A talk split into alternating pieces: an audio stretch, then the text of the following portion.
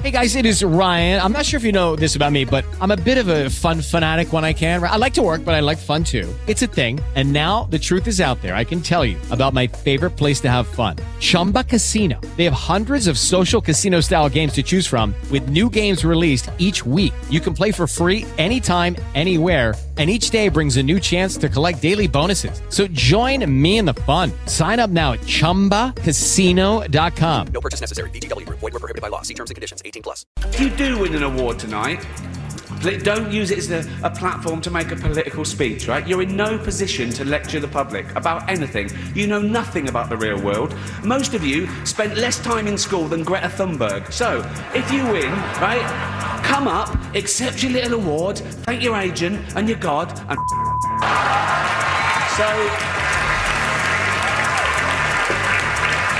it's already three hours long. Right, let's do the first award. The first award. Hour number three of VB in the middle on AM 680 WRK. We're going to talk some food this hour. We're going to talk a very interesting proposal or idea in the food world in California. But before we do any of that, we got to stay close at home. Today, as you well know, is January 17th, uh, 2020. On this date, 70 years ago, Lightning, as it was called, the crime of the century, the, the largest bank heist in the country at the time, the Brinks job the Great Brinks robbery happened here in Boston in the North End 70 years ago. Uh, one of the great books. I love this book, Lightning. I, I've read it for the third time now as I was preparing for this interview. It's called The Crime of the Century How the Brinks Robbers Stole Millions and the Hearts of Boston. Stephanie Schorow is the author of that book, and she joins us right now on the WRKO listener line. Hey, Stephanie. Hey, BB, how are you doing over there? I have talked to you before on this very date about this very robbery, and I always enjoy these yeah. conversations because. Oh, thank you. I know we live in a hyperbole world and everything's the greatest or the biggest or the craziest, but the Brinks job was all of that in 1950. In 1950, it certainly was. It it, it literally uh, made headlines around the world. It wasn't just in the U.S. It wasn't just in New England. Uh, people from all over the world were fascinated by it, and were trying to solve it. Uh, the the Boston police got letters from Japan, China, a lot of people from England. A lot of armchair detectives in in England apparently. So they were all trying to solve it. So one of the things that always sticks out, and as I was rereading your book again this week you have a really good line in it, which in your introduction, which is that Bostonians have always admired achie- admired achievement.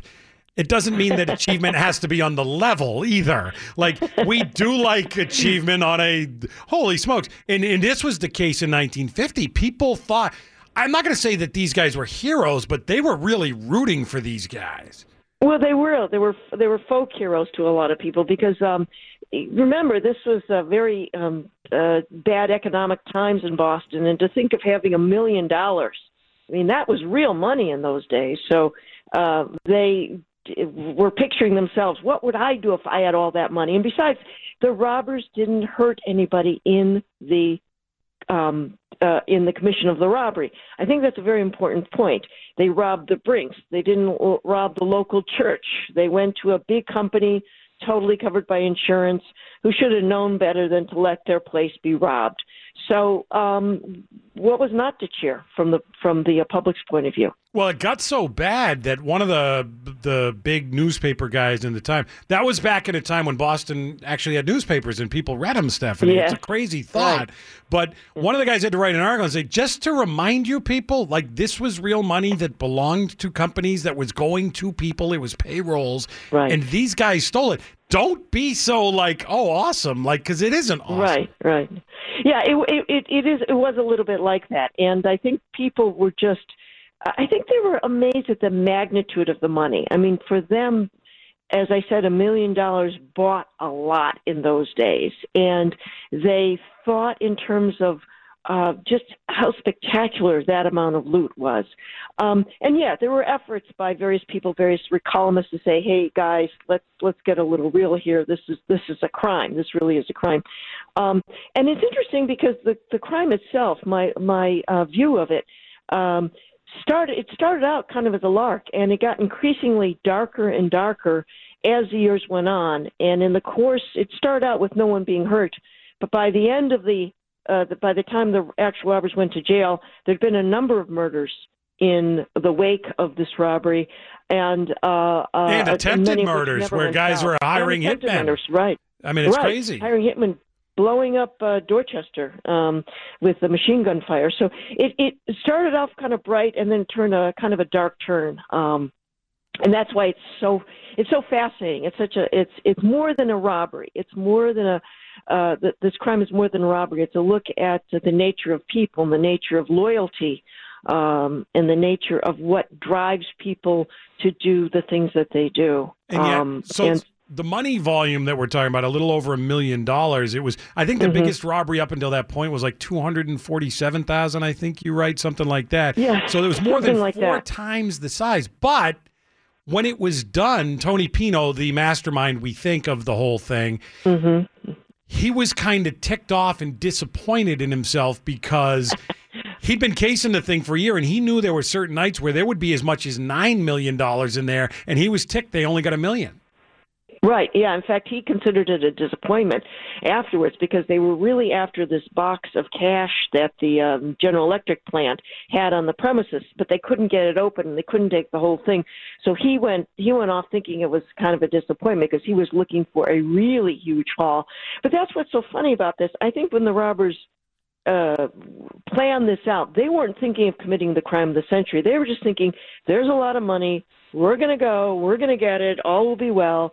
Uh, I mean, the night before the robbery, um, two of the robbers, Stanley Gusciora and uh, Specky O'Keefe, actually committed another robbery. They went and robbed a hotel. And Pino was furious at them. He says, We're going to pull off this big heist tomorrow. Why are you doing this? Why are you doing this robbery tonight? And um, it's funny because you can read you can read about that robbery in the newspapers, and it wasn't tied together till much later. But it was like thieving was in their blood. They just could not stop themselves from doing it. Because they were the the irony is again, people were sort of rooting for these guys, but in reality, they were not only punks and degenerates, but they were bad guys. Well, they were bad guys. I mean, they were a mixture of of, of different uh, um, kind of traits. I mean, they they're most many of them were married and were very devoted family men. Um, and Amanda interviewed a number of their their descendants or children who remember them as a very Sandy Richardson's son remembers his father very very fondly. Um, and so they were a mixture of different characteristics. You know, my feeling about them is that they were probably smart people who had uh, some of them had learning disabilities. I know that sounds kind of odd, but I think that they couldn't quite fit in in school, and yet they were very bright. So they had the brights to pull off robberies, but they didn't have the school smarts uh, to do anything um, the way in the educational world. So they were uh, they were a mix of people. I mean, I, I, I it's hard to psychoanalyze them now, but um, they um, and they like the camaraderie of the robbing. They like they like being with other men. They like that feeling of pulling something off. Um, but they really hurt their families. Ultimately, they really hurt their families. Well, you mentioned their wives and their children. You mentioned Specs O'Keefe, Specky O'Keefe, Mhm. and Mhm. your book points out, and it was the first place I'd ever seen. I always thought it was because of his glasses, but it turns out he used to get free speckled bananas, bananas that were That's overripe. Yeah. and that's where the Yeah, specs that- came from. That's what uh, Tony Pino said, and he grew up with him, and so that's the origin of that story. Yeah, there's a lot. There's a lot of mythology about the Brinks. I mean, things get uh, thrown around, and when I was doing my book, I was trying very hard to piece through that because, for example, the early reports on the on the um, the robbery that were in the Globe, the Globe and the Herald and the Post um, were filled with misinformation and filled with speculation.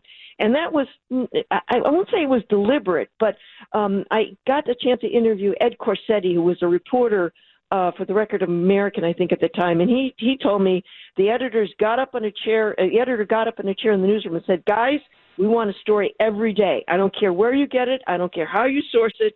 We want, we need something in the paper, something big every single day from here on till you know months later.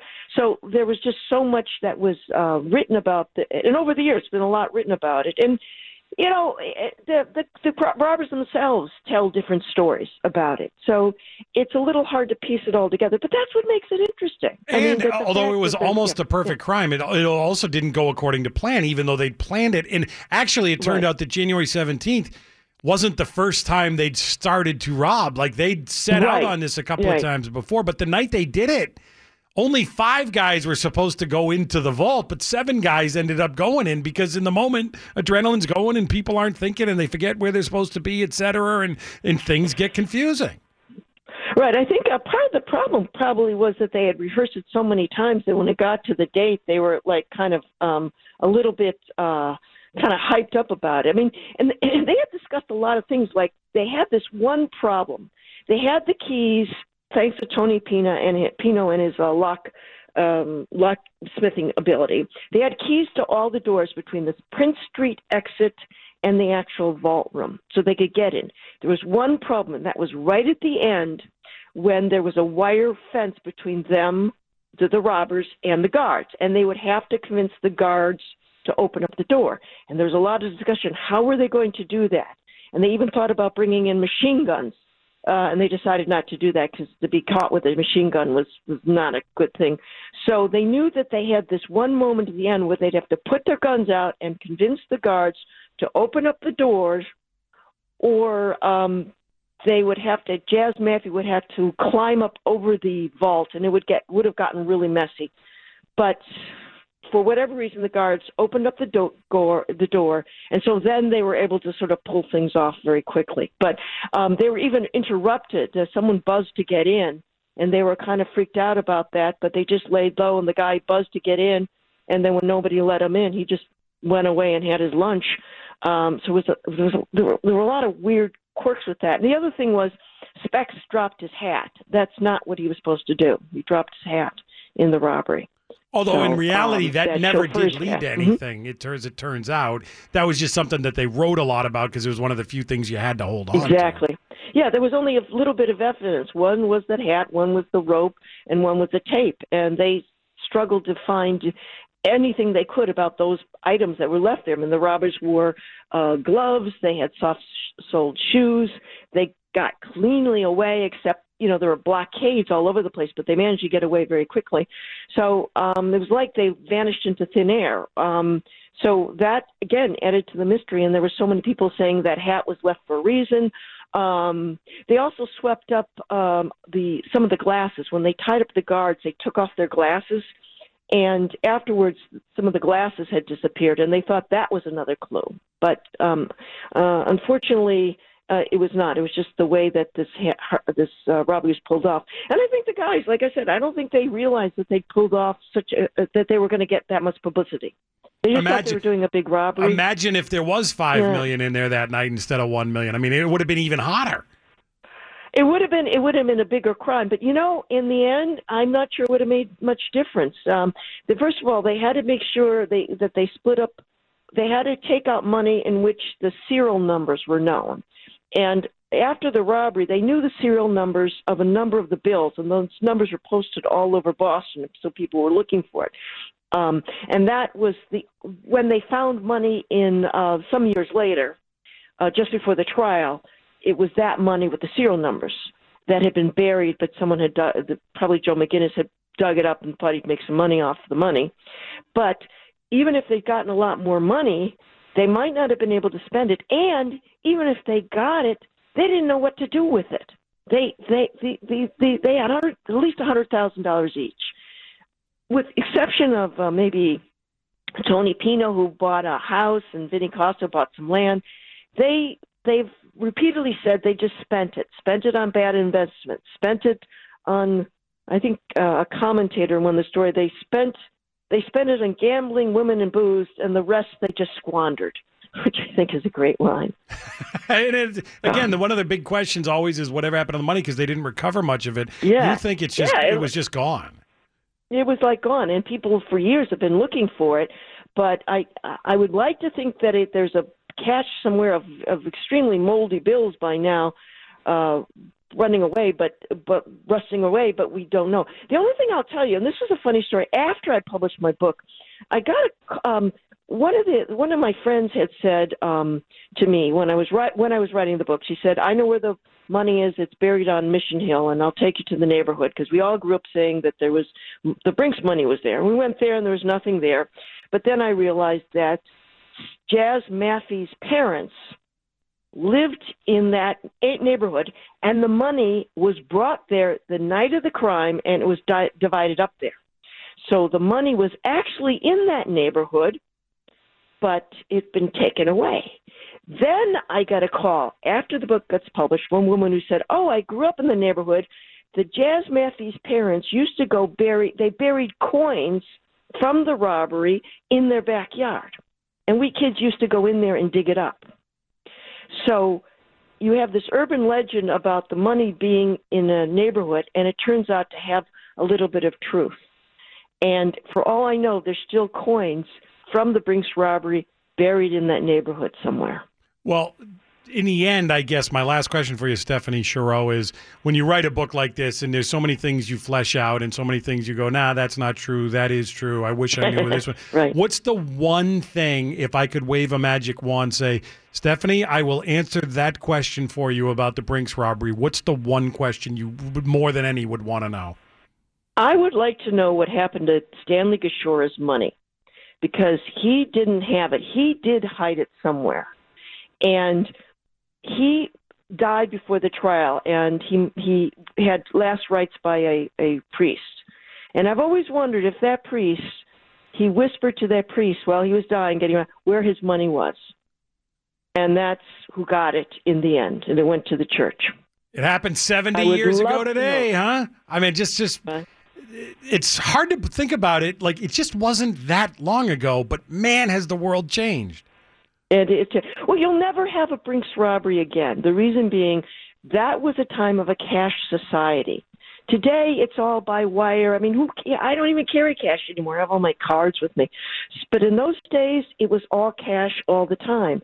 And people who got paychecks, what they would get is an envelope with cash in it. So a tremendous amount of uh, cash was moving around the city at the time.